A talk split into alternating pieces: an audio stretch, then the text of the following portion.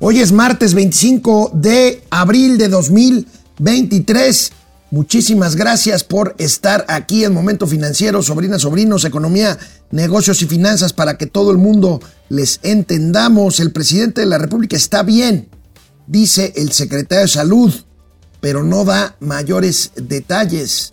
O sea que continuará la, eh, eh, pues la ola de especulaciones y la incertidumbre en torno al verdadero estado de salud del presidente de la República, a quien no se le ha visto en video alguno. Mayor crecimiento de lo esperado por consumo. El consumo hace que el PIB crezca más, dice en la UNAM el secretario de Hacienda y Crédito Público. Comentaré lo que dijo ayer, porque sorpresa, el secretario de Hacienda rechaza que este gobierno no sea impulsor de la inversión privada, válgame Dios. Vamos a comentar esto. Nueva ley del mercado de valores. Nueva ley del mercado de valores que será aprobada en estos días en el Senado busca agrandar un mercado chiquito que es una opción de financiamiento vía capital para las empresas. Lanza esta madrugada Joe Biden su campaña por la reelección. Analizaremos también la situación financiera del Aeropuerto Internacional de la Ciudad de México y la nueva línea aérea que están tratando de crear para que manejen los militares. Tendremos también la calumnia, la columna de Mauricio Flores Arellano y los gatelazos de hoy, martes 25, 25 de abril de 2023. Empezamos. Esto es Momento Financiero. El espacio en el que todos podemos hablar. Balanza comercial. Inflación. Evaluación. Tasas de interés. Momento Financiero. El análisis económico más claro. Objetivo y divertido de Internet. Sin tanto choro. Sí. Y como les gusta. Peladito y a la boca. ¡Órale! ¡Vamos, réjete bien! Momento Financiero. Bueno, pues pasaron más de 24 horas sin tener un parte médico sobre la salud del presidente de la República que el domingo anunció que tiene COVID en medio de especulaciones sobre un desmayo, sobre afectaciones cardíacas o neurológicas que han sido desmentidas por el secretario de Gobernación. Y bueno, más de 24 horas después sale esta mañana el secretario de Salud, el señor Jorge Alcocer, pues a dar un parte médico que pues a mí no me parece un parte médico, porque bueno, ¿por qué no lo escuchan ustedes y lo comentamos? Un saludo cariñoso al señor presidente y como se ya se oyó, ánimo. Eh, el, el estado de salud del señor presidente es bueno. La infección por el virus SARS-CoV-2 se confirmó en unas horas después de su inicio de sintomatología, como ustedes saben. De acuerdo al comportamiento de este virus al cabo de tres años de su actividad, durante la cual tomó varios caminos de infección este virus, el cuadro clínico de las afecciones actuales es leve, con síntomas de inflamación de las vías respiratorias altas, es decir, del el, tracto respiratorio de la nariz, de la garganta, y desde luego con fiebre y cansancio. Esta sintomatología es la misma que el señor, presidente, ha tenido. Con la toma de paracetamol, de líquidos, descanso, ha mejorado. Ustedes conocen que el señor presidente tiene el antecedente de haber sufrido un infarto al corazón. La evaluación actual en este tema es de normalidad. De hecho, hasta su función de la, eh, la, tensión arterial se ha controlado más hacia la baja, pero es porque no está haciendo acciones con, con toda la población que son una acción dinámica que elevan tanto la presión arterial. La, eh, por lo tanto, también la tensión arterial está controlada y en buena situación. Preciso con ustedes que el resto de sus estudios que se han realizado, incluyendo un examen minucioso del tórax, están normales. Por ello, en unos días será dado de alta y esto es lo que quería yo informarles y transmitirles de la salud del señor presidente, que en esencia lo que requiere es descanso. Muchas gracias. Bueno, pues ahí lo tienen ustedes. A mí me parece que no acota, pues, eh, pues las especulaciones que no son de a gratis, las especulaciones. Y no es como decía ayer el secretario de Gobernación, malquerencias contra el presidente de la República. Insisto, mis mejores deseos para él y su salud. Y estoy seguro que muchos colegas igual. El tema es que nadie ha desautorizado con firmeza, salvo por dichos que en otras ocasiones pues han resultado falsas eh, aclaraciones, francamente mentiras. Este, pues nadie eh, precisa el tema del traslado de Mérida a la Ciudad de México del presidente de la República, su presunto desmayo allá o desvanecimiento y un eh, eventual problema cardíaco o, y neurológico que, bueno, pues aquí dice que su corazón eh, afortunadamente está bien, habría que creerle, no habría por qué no hacerlo, pero pues tampoco por qué, por qué hacerlo cuando han mentido otras en otras ocasiones. La clave, la clave sigue siendo, desde mi punto de vista, el tema de que el presidente, como sí lo hizo en otras ocasiones, que reportó que estaba contagiado por COVID, no ha salido en un video mostrándose.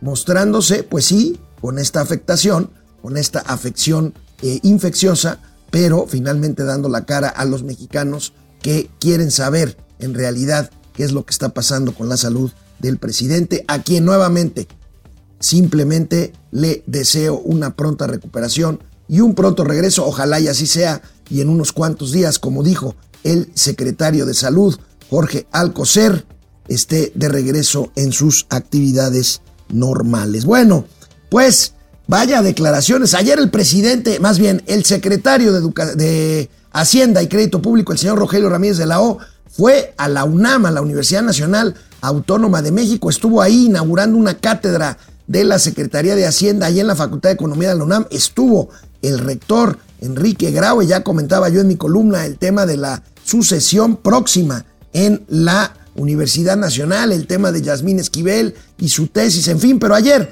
el secretario fue a hablar de economía y rezan los titulares del día de hoy en la prensa especializada. Bueno, pues el secretario dice que estos datos positivos que ya hemos comentado aquí en Momento Financiero, con que abre la economía con un crecimiento mayor a lo previsto en el primer trimestre del año, pues se deben a un incremento en el consumo. O sea, el consumo está impulsando el Producto Interno Bruto y su crecimiento de un poco más de 3%, 3.6%, si la memoria no me falla, previsto o anticipado por el INEGI para el primer trimestre del año, muy por arriba de las expectativas que se habían previsto para el inicio de este 2023. Aquí tenemos esta noticia, crece economía más de lo previsto por consumo privado, pero Ramírez de la Hoya, ahorita lo vamos a escuchar, dice y asegura que la inversión privada y pública es factor del desarrollo del país. La inversión pública pues no está duda a duda. Ahí tenemos al secretario con el rector de la UNAM, Enrique Graue, por pues la inversión pública, pues ahí tenemos un gasto para muchos, entre ellos yo, innecesario en obras eh, fastuosas de infraestructura de este gobierno, pero la inversión privada, pues ahí está el pero. Y bueno, pues el, el secretario insiste, ahorita lo vamos a oír, este, eh, que el índice del crecimiento del PIB mayor al esperado, insisto, eh, pues tiene que ver también con la inversión privada contra lo que dicen muchos de los pues críticos de la 4T. Ahorita lo comentamos, el secretario el secretario comparó la recuperación después de crisis graves. La crisis, crisis graves anteriores, por ejemplo, la crisis del 2004, la crisis del 2008, que le tocó a Felipe Calderón, eh, habló de sus recuperaciones para comparar con el rebote o la recuperación después del eh, COVID-19 en la administración ya de Andrés Manuel López Obrador, y así lo dijo en la UNAM el titular de las finanzas nacionales mexicanas. Viene la tercera recuperación, que es la que estamos viendo hoy, y en el año 2022 el consumo privado está, está aportando 70% de la recuperación, es decir, esta recuperación que estamos viendo hoy tiene mayor encadenamiento interno y eh, por eso es que el consumo privado está aportando tanto esa diferencia entre 63, 67 y 70 es enorme. Si toman ustedes en cuenta que son recuperaciones en, un volumen de de 28, 30 billones de pesos de Producto Interno Bruto en valor nominal. La inversión privada, vean ustedes cómo está aportando mucho más que en las recuperaciones anteriores, lo cual ya es un primer cuestionamiento al estereotipo de que en esta administración se ha desincentivado la inversión privada. Los datos no muestran eso. Los datos están mostrando que la inversión privada está eh, participando fuera de línea histórica. Y sin embargo a la derecha la exportación neta está en negativo y en parte está en negativo, en gran parte, y, seguramente Rodrigo va a tocar esto cuando le toque, porque la inversión privada conlleva importaciones de bienes de capital y esas importaciones se agregan a la diferencia aritmética entre exportación e importación y entonces la exportación neta aparece como menos.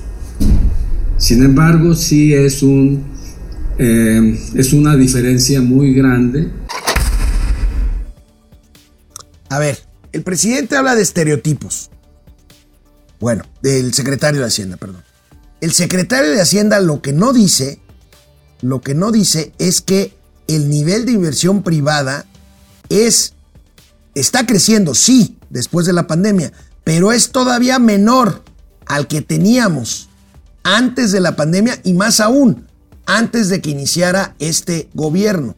O sea, el nivel de inversión privada no se ha recuperado. Está creciendo, sí, por el rebote del COVID. Ahora, en cuanto a las exportaciones, ciertamente, si hay inversión privada, sí la hay, la hemos, la hemos visto, viene un rebote, tiene que ver también el efecto del nearshoring, que podría ser mayor de no ser por eso que el secretario habla como una, como dijo, un estereotipo. Podrían ser muchos más. Ahora, cuando el presidente habla de que las exportaciones han caído, bueno, ciertamente puede haber más importaciones de bienes de capital, pero él habla de la diferencia para sacar la balanza comercial, el déficit o superávit comercial.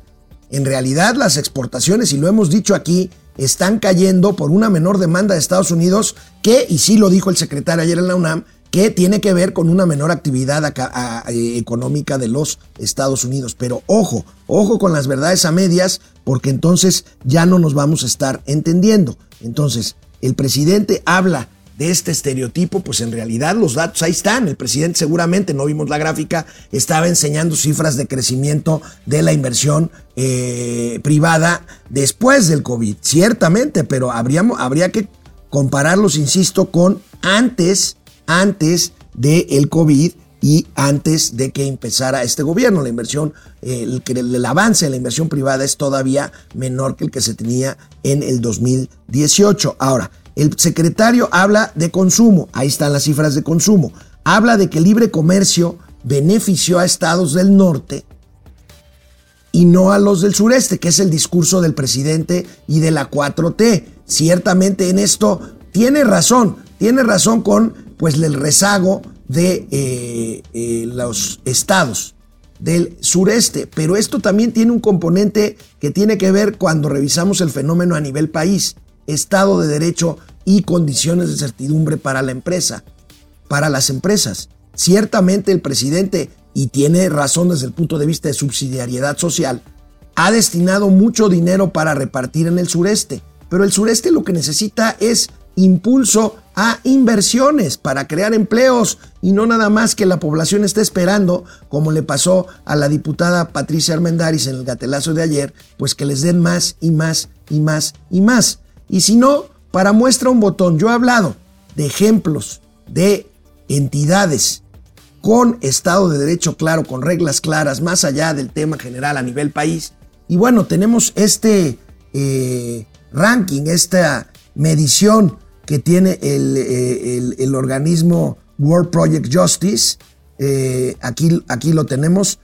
Aquí, lo tenemos. Fíjense, mientras más oscuro sea el color del anaranjado, es que menos eh, Estado de Derecho hay. Y ahí tenemos, miren, El ejemplo de Querétaro, que a mí me gusta mucho, ¿sí? que tiene mayores puntajes. ¿Por qué? Porque tienen reglas claras, porque no les cambian las reglas a la hora de la hora y entonces Querétaro crece pues a porcentajes mucho mayores al promedio nacional. Pero ojo también, aquí yo quisiera comentarles, el sureste, pues el sureste incluye Yucatán y Yucatán está clarito y está en segundo lugar. ¿Por qué? Porque Yucatán propicia la llegada de inversiones porque Yucatán no cambia las reglas, porque Yucatán brinda incentivos fiscales para que lleguen inversiones. Y pues ahí tenemos los otros estados del sureste, este, eh, Campeche, eh, puede ser ahí una excepción de que no está tan, tan, tan clarito, porque ha cambiado su vocación de petróleo a turismo, pero pues ahí tenemos, ahí tenemos todos los ejemplos de puntuaciones y rankings, en donde tenemos también por ahí en altos niveles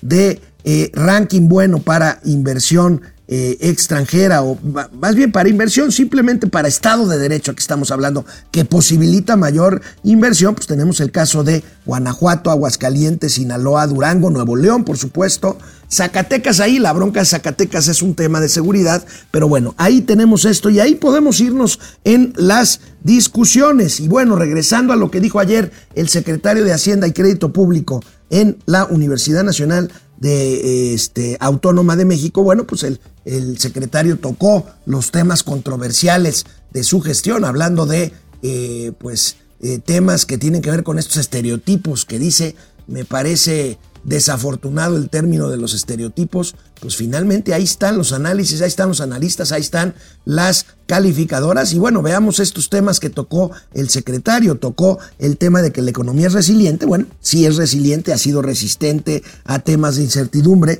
Hacienda destaca que la recuperación económica se ha mantenido, como les decía, gracias a que los salarios reales han aumentado y ha disminuido el desempleo, eso es cierto, eso es cierto. Habría que ver qué tanto esto incide en la, alta inflación, que ya empezó a bajar, pero que sigue alta. Recursos públicos. Dice el secretario, la inversión pública también ha crecido, constituyendo un factor de impulso al desarrollo económico regional. Bueno, desarrollo económico regional, estamos hablando básicamente de la zona de Tizayuca, que ni siquiera se ve un gran cambio por un aeropuerto, el Felipe Ángeles, que no tiene tráfico y que no lleva gente para allá. Bueno, eso por un lado. Y por otro lado, pues sin duda los empleos de un tren Maya que yo creo que no va a funcionar correctamente y sobre todo en la parte de Tabasco y Campeche, el tema de la construcción que ya se inauguró la refinería pero que no se ha terminado, la refinería de Dos Bocas. Y el secretario también habló de deuda y subraya que el gobierno ha tenido un manejo estable de la deuda. Bueno, ciertamente no se ha disparado pero la deuda sí ha aumentado y ya les mostré las gráficas aquí en Momento Financiero. Ahorita anda en 50% del Producto Eterno Bruto y los objetivos fiscales se han cumplido sin recurrir a nuevos impuestos. Sí, pero aquí otra vez dicen que las finanzas públicas son manejadas con prudencia, pero el déficit fiscal ya anda en más de 4 puntos del PIB. O sea, el déficit fiscal empieza a preocupar. ¿A qué me refiero con el déficit fiscal? Pues a la diferencia entre lo que ingresa el gobierno y lo que gasta. Y ese déficit fiscal se tiene que financiar o con nuevos impuestos o con deuda. Ahí se los dejo. Bueno, en este evento de la universidad también estuvo y habló el subsecretario Gabriel Llorio, subsecretario de Hacienda, y adelantó, adelantó que ya está por aprobarse. Eh, tengo entendido de que ya también en estos días, entre estas nubes de paquetes de iniciativas que están aprobando al vapor diputados y senadores porque acaba el periodo y se quieren ir de puente el próximo fin de semana, bueno, pues estará una nueva ley del mercado de valores para permitir a más empresas acceder al financiamiento vía capital. Les recuerdo, hay muchas opciones de financiamiento. La más ocurrida, desgraciadamente, en un país como este, es que las empresas se financien con sus proveedores. O sea, a los proveedores les pagan sus pedidos recibidos, les pagan en 20, 30, 60 eh, o hasta 90 días. Entonces es un tipo de financiamiento. Otro financiamiento muy común es el tema del financiamiento bancario, crédito. Pero hay un financiamiento más sofisticado para empresas que tiene que ver con capital. Aquí tampoco es deuda, o sea, mercado de dinero, que es que uno compra bonos y es una forma como de prestarle dinero a una empresa para que se financie. No, en el mercado de capitales, el mercado de valores constituye Deuda, mercado de deuda, que es esto que les acabo de decir, y mercado de capitales, que es comprar acciones de las empresas. O sea, uno no le presta a las empresas, sino que se convierte en un accionista minoritario, pero al fin y al cabo accionista de una empresa con todo lo que ello indica. Bueno, en este sentido, el presidente de la Asociación Mexicana de Instituciones Bursátiles asegura que con la nueva ley ya se preparan 25 empresas para debutar en bolsa. Esto sería una muy buena noticia porque pues el mercado de valores son menos de 200 empresas que pues se financian por esta, es más bien un club ahí, más que una bolsa que eh, en el caso de países desarrollados son miles y miles y miles de empresas que se financian vía capital. En un periodo de cinco años, dice Álvaro García Pimentel, presidente de la Asociación Mexicana de Intermediarios Bursátiles, llevaremos eh, a 32 mil empresas al mercado con bonos y acciones. Ojo, ojo. Aquí estamos hablando de las 25 empresas que pueden ser empresas no necesariamente grandes que vayan al mercado accionario. Pero cuando hablamos ya de miles y miles, estamos hablando, ojo, no nos confundamos, de mercado de deuda, mercado de dinero, emisión de bonos, que es un mercado bastante más activo y dinámico que el de acciones, este, y que, eh, bueno, pues si se reducen los requisitos y sobre todo el costo que tiene que ver con regulación de parte de la Comisión Nacional Bancaria y de Valores y de dos bolsas que existen en este país, que es la Bolsa Mexicana de Valores, la más antigua, y la, la, nueva, que es la Bolsa Institucional de Valores Viva, pues puedan propiciar este tipo de nuevas emisiones de papeles, de papeles para financiar empresas. Bueno, y pasando al siguiente tema, como les adelanté ayer, esta mañana, muy temprano, fíjense, de madrugada, porque lo hicieron a las 6 de la mañana de la hora del este, que es la hora, digamos, más avanzada en los Estados Unidos, la hora de Nueva York. Bueno, pues como nosotros no cambiamos el horario de verano, pues a nosotros nos llegó este video de lanzamiento de este, la campaña de Joe Biden, pues a las 4 de la mañana, esta madrugada, vamos a ver el spot que lanza la candidatura para reelegirse a Joe Biden, un hombre ya de edad muy avanzada que de ganar empezaría su presidencia nueva, su nueva presidencia a los 82 años de edad.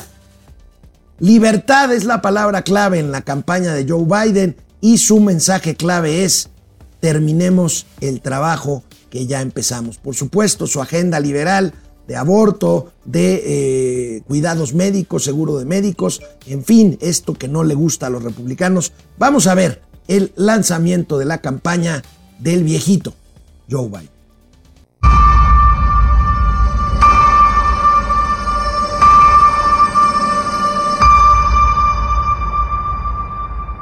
Freedom. Personal freedom is fundamental to who we are as Americans. There's nothing more important, nothing more sacred. That's been the work of my first term to fight for our democracy. This shouldn't be a red revolution to protect our rights, to make sure that everyone in this country is treated equally and that everyone is given a fair shot at making it. But you know, around the country, MAGA extremists are lining up to take on those bedrock freedoms, cutting Social Security that you paid for your entire life while cutting taxes for the very wealthy, dictating what health care decisions women can make, banning books, and telling people who they can love, all while making it more difficult for you to be able to vote.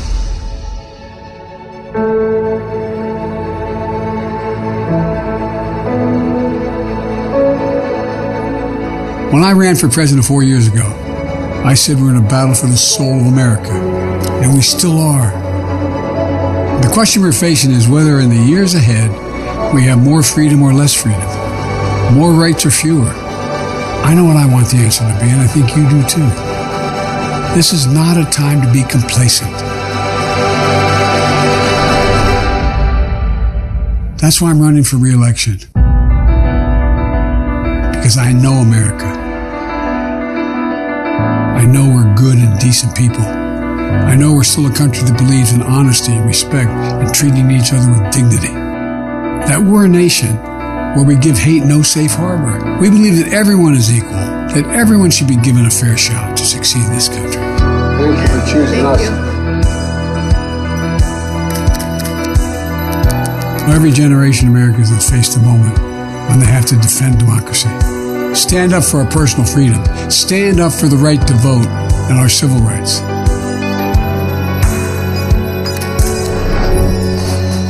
And this is our moment.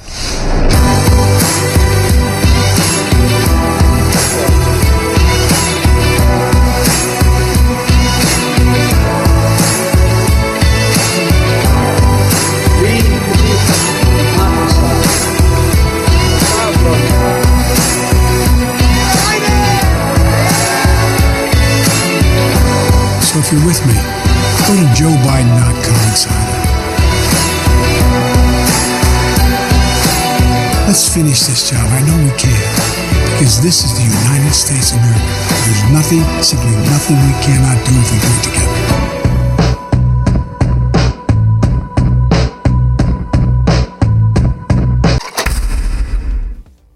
Ahí está Joe Biden, que como es obvio en el video de lanzamiento, va acompañado nuevamente por Kamala Harris, su actual vicepresidenta. Y bueno, pues esperemos a ver qué sigue. Donald Trump ya dijo que él corre, está bajo un proceso judicial.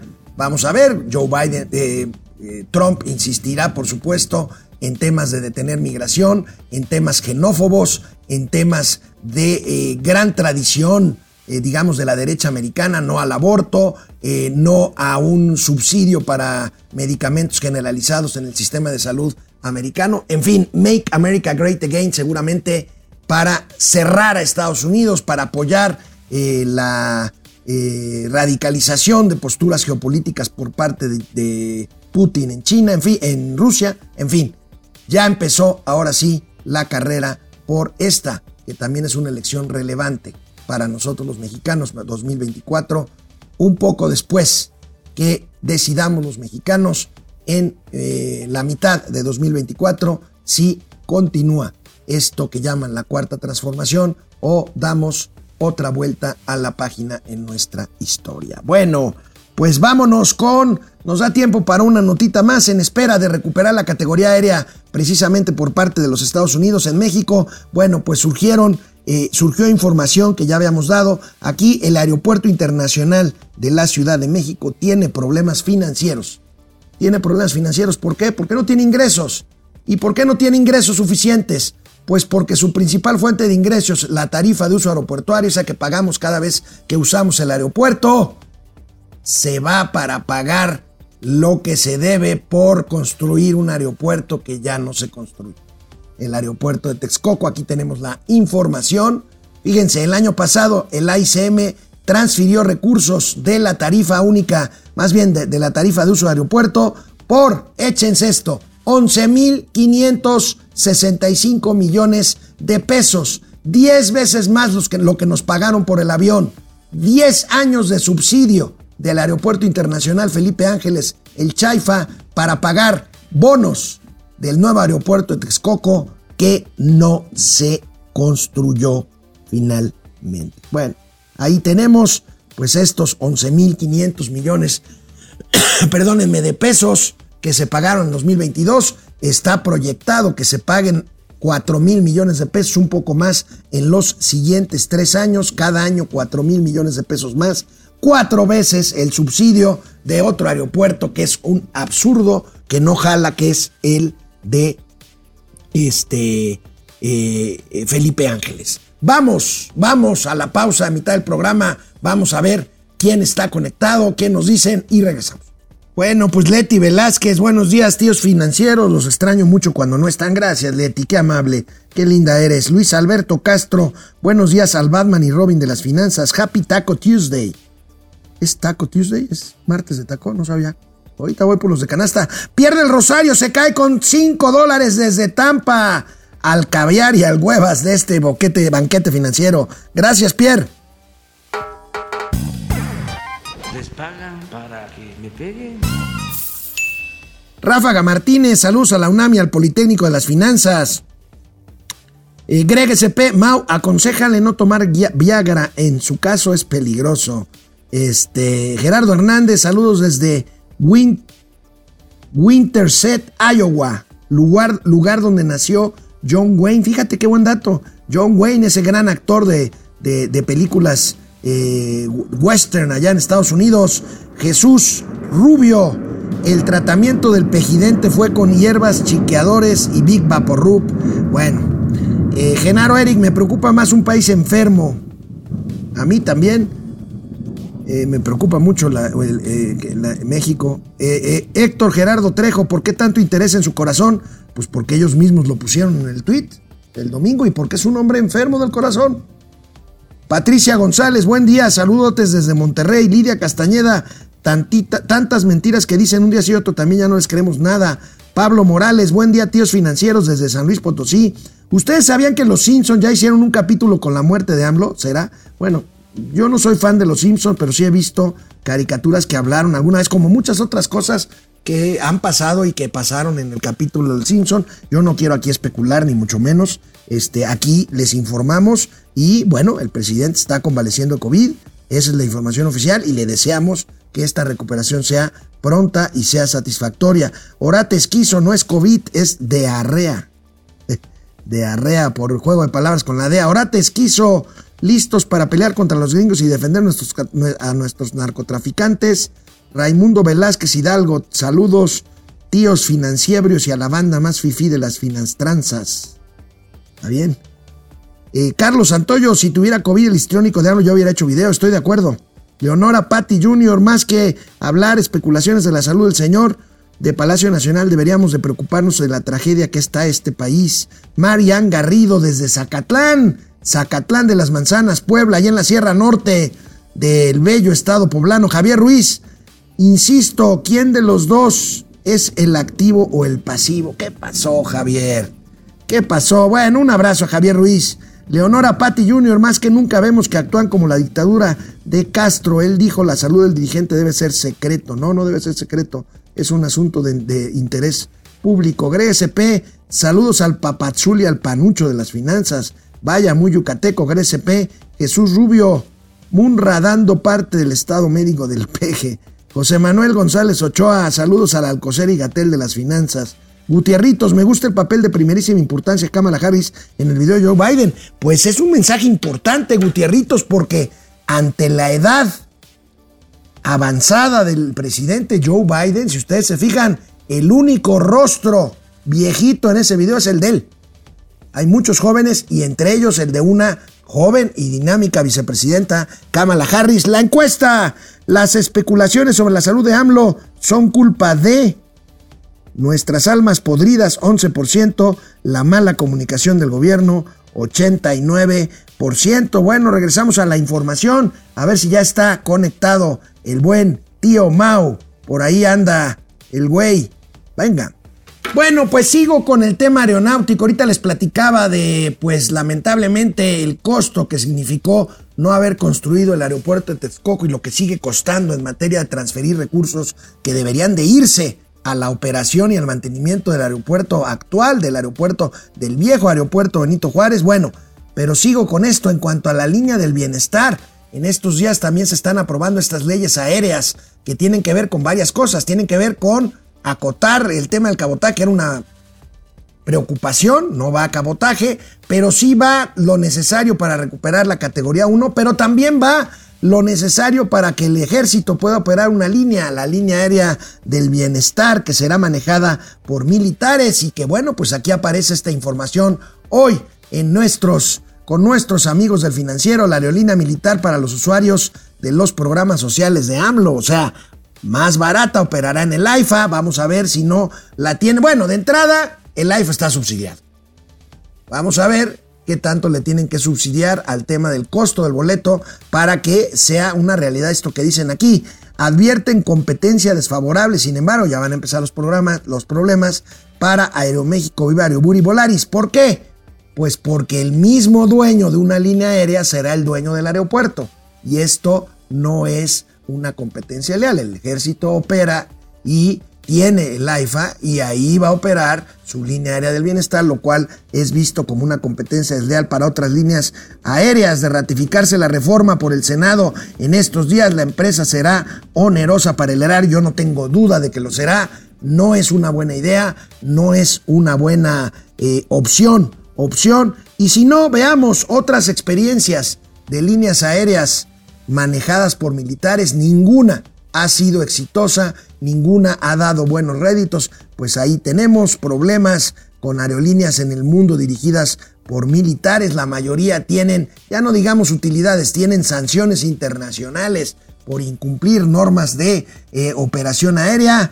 Está Angola Airlines en Angola, un país muy democrático, ¿verdad? No, con un problema serio de civilidad y democracia. Cubana de aviación, ahí se las dejo. Egipto, eh, Egypt Airways, PIA de Pakistán, Sudán Airways de Sudán, un convulso Sudán del cual están huyendo miles de personas por una guerra civil ya, ya no en ciernes, ya completamente declarada, con cientos y miles lamentablemente de muertos.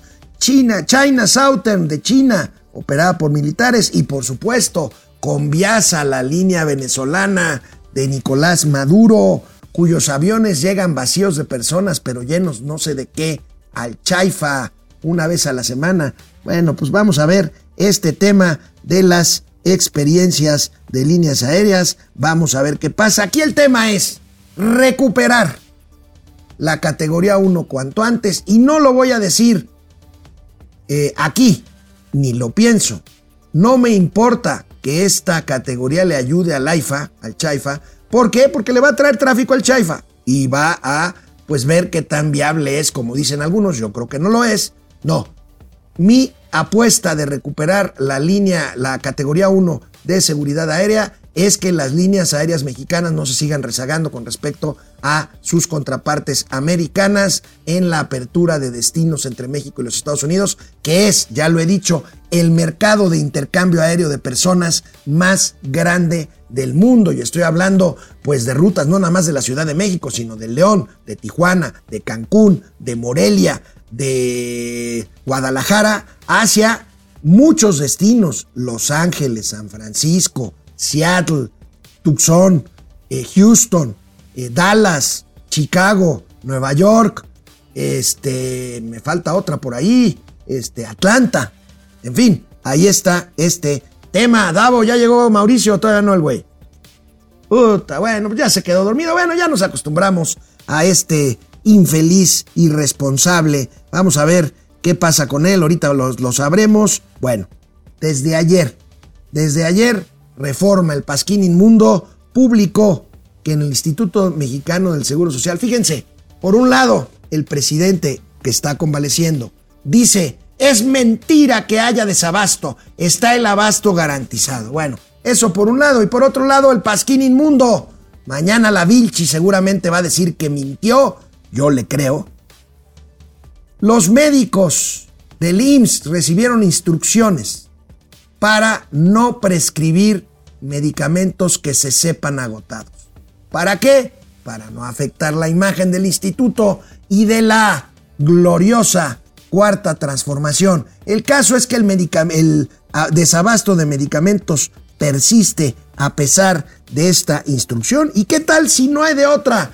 Si el médico dice, oigan, pero este es el único medicamento que yo le puedo prescribir a este hombre, no, pues no le surtas la no le emitas la receta porque no hay, no la va a poder surtir. Y si no la va a poder surtir, da una mala imagen. Tan buena imagen que tiene la 4T, ¿verdad? Esto es igualito a Dinamarca, ¿no? Porque hoy Reforma sigue en su agenda con este tema y bueno, simplemente documenta que hay 45 millones de recetas sin surtir.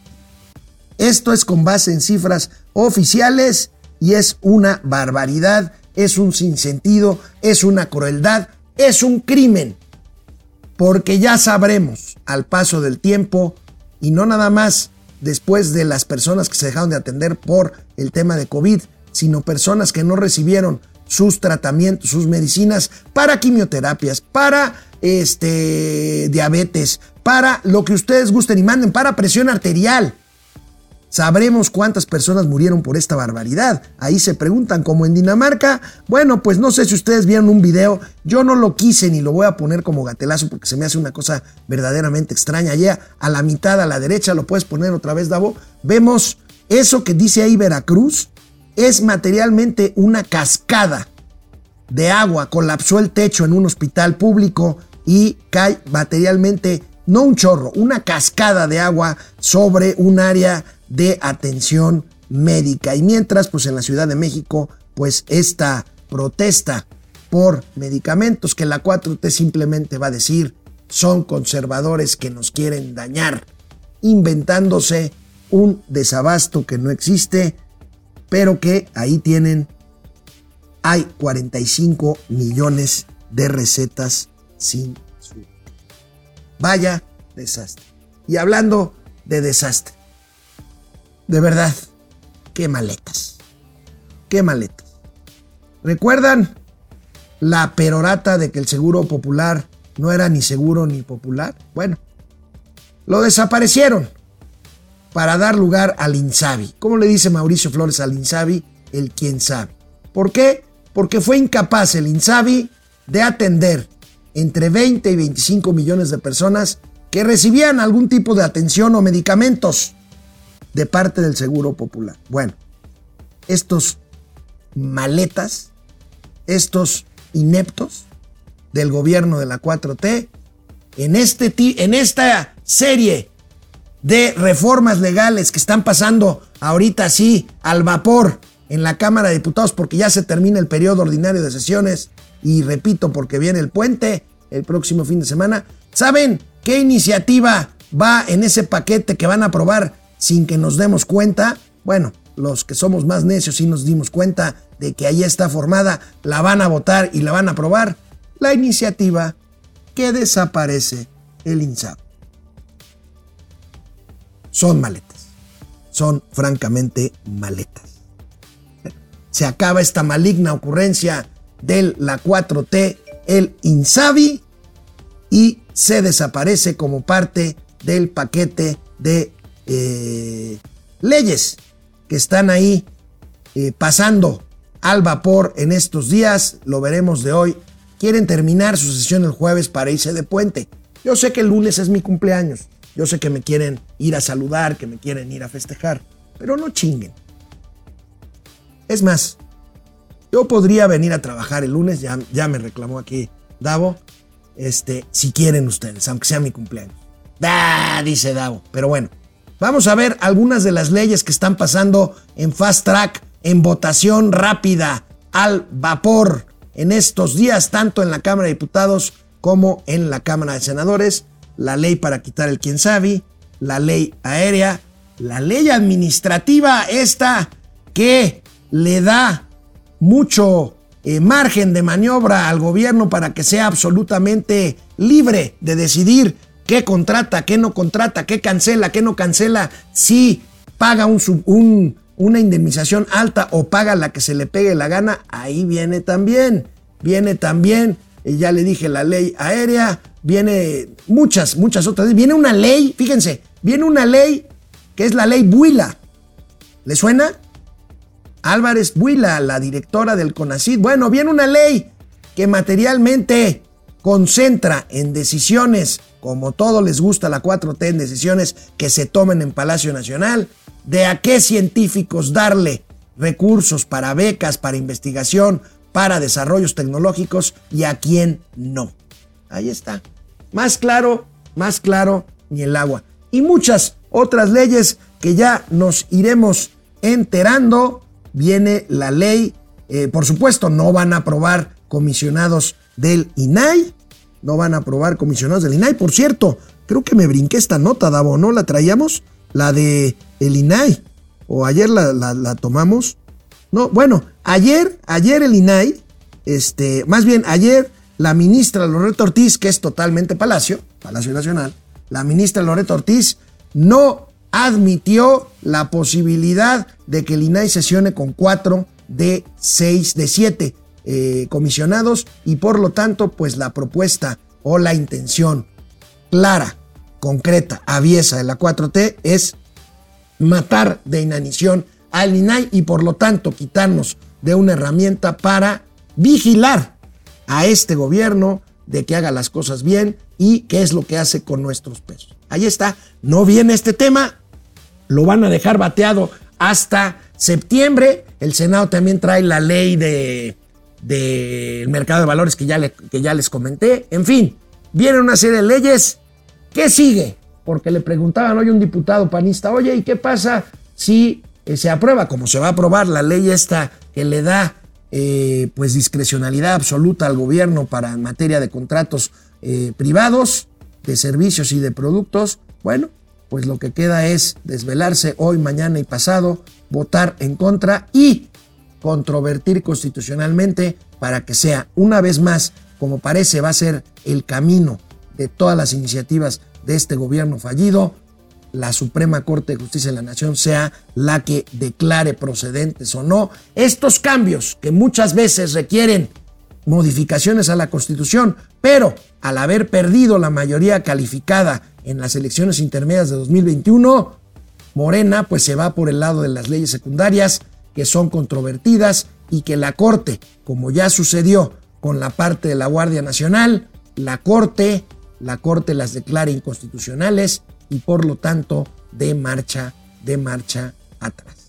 Ahí está, ahí está este asunto. Por cierto, les comento rápidamente, antes de irnos a la pausa, les comento rápidamente que el ministro Arturo Saldívar, expresidente de la, de la Corte, este que guardó todas estas iniciativas de constitucionalidad que se fueron acumulando a más de 50 y que las guardó en un cajón y que ya las está desempolvando la nueva presidenta este, Norma Piña. Bueno, pues el señor escribe un artículo que se lo publica Milenio en donde dice que no quiso decir lo que sí dijo en cuanto a hacer maroma y media para justificar que la Guardia Nacional esté adscrita a la Sedena. Dice el ministro este, qué maromete se echó. Yo le puse un tuit de, ah, chinga. ¿Y entonces cómo? Pues dice que la Secretaría de la Defensa Nacional no es el ejército para justificar que es una autoridad civil, hágame usted el favor, que justifique que la Guardia Nacional pase de depender de la Secretaría de Seguridad Pública a la Secretaría de la Defensa Nacional. Válgame Dios con este hombre que tiró en unos cuantos años, y más aún en unos cuantos meses y semanas, su prestigio si es que alguna vez lo llegó a tener. Vamos al corte final y regresamos con gatelazos aquí a Momento Financiero. Mauricio Flores, te dormiste, güey. Rápidamente. No, no, no. No tires Estábamos rollo, güey. No, no, Con rápido. los amigos del Heraldo, del Heraldo directo, TV. directo. ¿De qué diablos escribiste hoy? Venga. Ah, bueno, ahí en el eh, nada más ni nada menos en la razón les damos nuevas sobre inteligencia artificial para aduanas, cabrón. De ese tamaño. O sea, ya, ya ves que todo el mundo trae rollos que si la inteligencia artificial, que si va a ser a toda madre, tal, lo cual si tu sustancia y que si al rato el CHPG te va a hacer este hasta cositas divertidas. Bueno, resulta que ahora mi queridísimo amigo, este ya hay un aplicativo que desarrollaron, ojo, una empresa mexicana, Griever, que es la principal empresa de logística de comercio exterior, junto con Robert Bock. Robert Bock eh, es, es el monstruo tecnológico de Alemania y desarrollaron todo un sistema con el cual se puede saber previamente si un pedimento, o sea, un- una importación, viene bien o viene cargada de hierba malas, eh, ahora sí que parafraseando a, a Camelia la Tejana, o realmente nada más viene bien, pero no está pagando los impuestos adecuados. Y eso no solamente es que te cobran los impuestos, tú sabes que el SAT te la deja a Cayetano Fríos bien macizo. O sea, te va a cobrar recargos, te la va a recargar, por supuesto, con mucho gusto, asumo que así será, pero además tiene otra, otra cuestión. A, la, a cierto nivel de incidencias, es decir, de que se vayan repitiendo eventos de sanciones, multas, observaciones, a los agentes aduanales les pueden retirar la patente aduanal. Hoy una patente aduanal, hermano, este así bajita la tenaza en el mercado mm, entre formal e informal, anda saliendo en 50 millones de pesos. O sea, una Pues es- agencia aduanal. Es lo que para ti es valioso a una placa de taxi, güey. Ah, Ya, lo dijiste, es para un taxista es, son sus placas de taxi. Es carísimo. Es como la licencia de alcoholes en un restaurante. Así es, es. más caro, es más cara Bueno, la patente. amigo, vamos a ver qué dicen nuestros Oye, amigos, oye, nuestras sobrinas. ¿Qué pasó, además, amigo? además, algo ahí, una exclusión interplanetaria intergaláctica, ¿eh? Ayer la subimos ayer a Twitter. Pues resulta que, que ya están preparando la gira de López Obrador para este fin de semana, ¿eh? Se va a Nuevo Laredo. Bueno, pues, ¿Sí? espero que sea Sí. cierto. Yo, francamente, hasta no ver, no creer, me Ah, parece oye, que la comunicación ha sido desastrosa. Oye, pero bueno, ¿sabes qué? ¿Sabes a dónde va hoy la señora Gutiérrez Müller? ¿A? Tabasco. ¿A qué va ¿A Tabasco? Pues no lo sé. No quiero decir por quién va a ir en, por quién va a ir acompañada, porque temo que el canciller Marcelo Ebrard se vaya a sentir que lo estamos balconeando. Entonces no voy a decir que va acompañada de Marcelo Ebrard. ¿eh? Yo no lo dije. Bueno. Este, el hecho está en que, ¿a qué van? ¿A de Villahermosa? ¿Van a Palenque? ¿O cuántos palenques hay? No sé. O sea, realmente, como tú dices, amigo, el manejo de la comunicación no es lo suyo. Bueno, Betty R dice, tú decides, tío Alex, si quieres descansar en tu cumpleaños. De todas formas, cuando te presentes, seguramente habrá muchas felicitaciones. Muchas gracias, Eso. Betty. Fred Foss, saludos. Salvador Alejandro Villa Estrada, mi, mi querido Chava. Nos vemos, nos vemos el sábado, güey. Nos vemos el sábado. Órale, órale. Luis Alberto Castro, ¿qué pasa con el desgraciado del? Ma- Ahí está. Ahí estoy. No, estaba en el Heraldo TV, hasta les mandé saludos. Hola de desgraciados. Calidad Lance, ¿nos puede afectar la guerra de Sudán? No. No, si te sudan, sí. Andrea Martínez, pidámosle a Dios que no le pase nada a López Obrador y que esté vivito con mucha salud. Oye, Sudán, Sudán no es un jugador importante, perdónenme la ignorancia, en el mercado de hidrocarburos. Este, no lo sé, es un país muy pobre en África, en el cuerno de África, si la memoria no me falla. No lo creo, no lo sé, lo checamos. Hay que checarlo porque podría tener algún impacto sobre materias primas si llega a ser relevante ahí. Betty R, gracias. Eloy Pablo, Sea y Parcelous, maíz y frijol de las finanzas. Eh, Carlos González. Gracias, gracias. El cacas está más amolado que auto salido del corralón. Orate Esquizo, el Insabi desaparece, pero no sus burócratas. Leonora Patti Jr. Oye, que hoy está la iniciativa, ¿no? Sí, Para les que acabo de decir. cranky. Les acabo de Está decir. para que le den cranky. Qué horror, qué maletas son. Minerva Ba- Barron, ¿qué pasaría con Slim? Andaban muy amigos, ya lo explicó Mauricio. José Tenorio, ayer en mi consulta mensual del IMSS como paciente con enfermedad crónica no me surtieron dos medicamentos. Ahí está. A ver, no, no, espérame. Fuiste a pedir dos medicamentos, cabrón. ¿Te estás atreviendo a pedir dos medicamentos? Eres un aspiracionista. O sea, eres un fifí. ¿Cómo que vas a pedir No medicamentos? te creas, no le creas a este infeliz José Tenorio. Fidel Reyes Morales, el tío Mau está en una lucha en contra del alcohol a los menores, por eso busca acabar con él antes de, con él antes de que llegue a Claro, los claro, sí. Bueno, No, sí, Firemo, eso es muy importante. Firemo, 25 pesos se mocha. Órale, Firemo. Firemo. gracias, Firemo. A ver, echen la musiquita, ¿no? Les pagan para que me peguen. Azucena Carballo y Gutierritos. A, a- Alex, a tu parecer, ¿cuál sería el peor escenario para México tomando en cuenta la salud del presidente? Mira, Gutierritos, yo ya no sé nada. Yo ya No, no. mira, yo lo que quiero, a ver, yo sí tengo escenarios, yo sí tengo escenarios. El peor es que el señor quedara incapacitado, porque entonces deja más allá del mecanismo de transición constitucional que primero lo toma el secretario de gobernación, después se organizan elecciones. La guerra interna dentro de Morena. Y ahora, en un país que tradicionalmente ha sido presidencialista, que ya medio se estaba civilizando, y otra vez se vuelve presidencialista, si queda incapacitado, queda inhabilitado para esto, pues este, ¿a cómo quieren que se ponga la crisis financiera? Vamos con gatelazo. Vámonos. Ya dije salud, ¿eh? Salud. Bueno, antes de gatelazos hay otra aportación, Allison. ¿Cuánto? ¿200 qué? 225 pesos. Venga, gracias, Allison. Ni 225 baros. Ya estoy chocheando. Eso. Bueno, sobre el tema del revés de la corte al, al presidente López Obrador por lo de la Guardia Nacional. Mira nada más, amigo, esta pieza del Vampipe. Los tragazapos de la cuarto T, de la, cuatra- de la 4T. ¿Cuál es el siguiente paso de una lambisconeada? Pues tragar sapos, ¿no?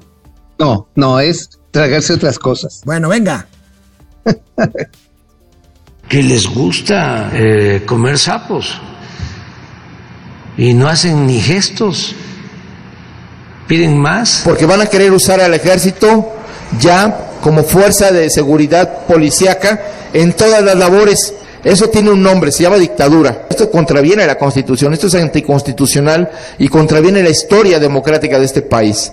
Se trata de establecer las bases de una dictadura. Es una ley de mierda que expresa la vileza de un hombre débil arrodillado ante los Estados Unidos y al poder militar. Esta ley es preludio de dictadura. Es la militarización del país, lo quieran reconocer o no. Se come un sapo y ya no quiero más. ¿no? Pero hay otros que dicen, qué sabroso.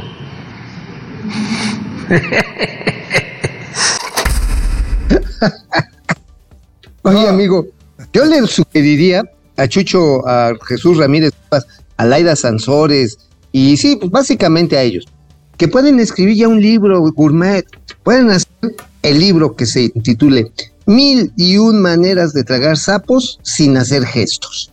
Ya lo pueden publicar, sería un bestseller Sí, sí. en la gastro. Es más, cinco pinches estrellitas Michelin, seguro. Oye, amigo, y sobre los viajes del secretario de la Defensa Nacional, otra vez el vampipe, mira. A ver.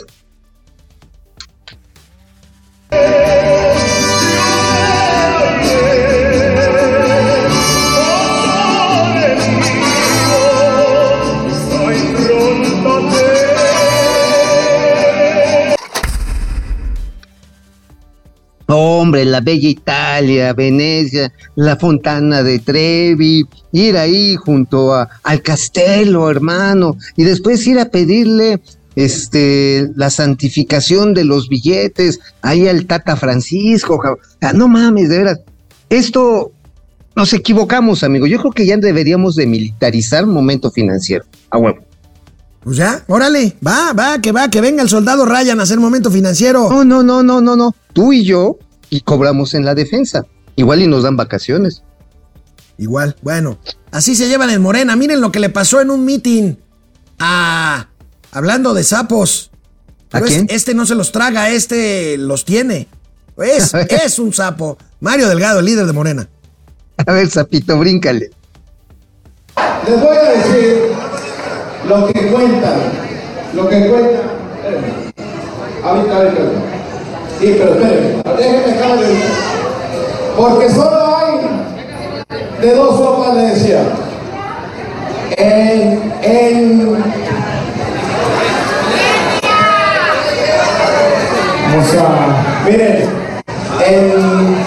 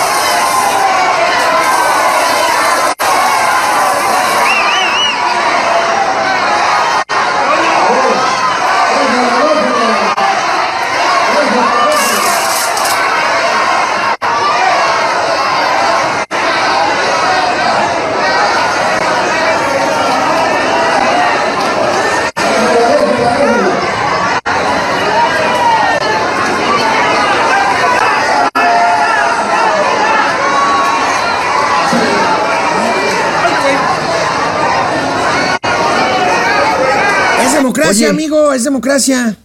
Bueno, mira, sí, como gritaban ahí los, a- los amigos de Mario, estaban gritando transformación, claro, se han transformado de personas a simios. Bueno, perdón por los changos, pero sí hay una transformación. O sea, la manera en la que sacan a empujones, empellones. Oye, ¿estaba Citlali? No, no estaba. Estaba Ah, es que de repente vi también que salió otro otro otro este otro botellón al quite, cabrón, y le echaron a la pobre señora Bueno, montón, amigo, pero ya bueno. nos vamos, ya nada más les dejo de gatelazo el pleito, otro más del imbañable Fernández Noroña con el Otro. alcalde de Tlapa Guerrero. No, bueno, qué chulo es lo chulo. A ver, bañable al ataque. No le vamos a contestar de la misma forma. ¿sí? Díganle así, aquí en, en mi pueblo Nahua, mejor hijo de su tlacatín limonazi, nada más. Dale. El diputado federal y aspirante presidencial por el Partido del Trabajo, Gerardo Fernández Noroña, se llevó de Guerrero un recordatorio familiar en una de las lenguas maternas que subsisten en esta parte del país, el náhuatl. Aquí en, en mi pueblo Nahua, mejor hijo de su tlacatín limonazi, nada más. Dale.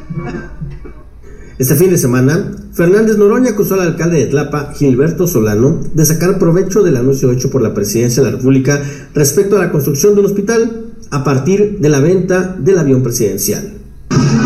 El alcalde pedorro de Tlapa se anda queriendo poner el sombrero, anda haciendo Pero el alcalde de Tlapa no se quedó callado. A las pocas horas le exigió respeto de esta forma.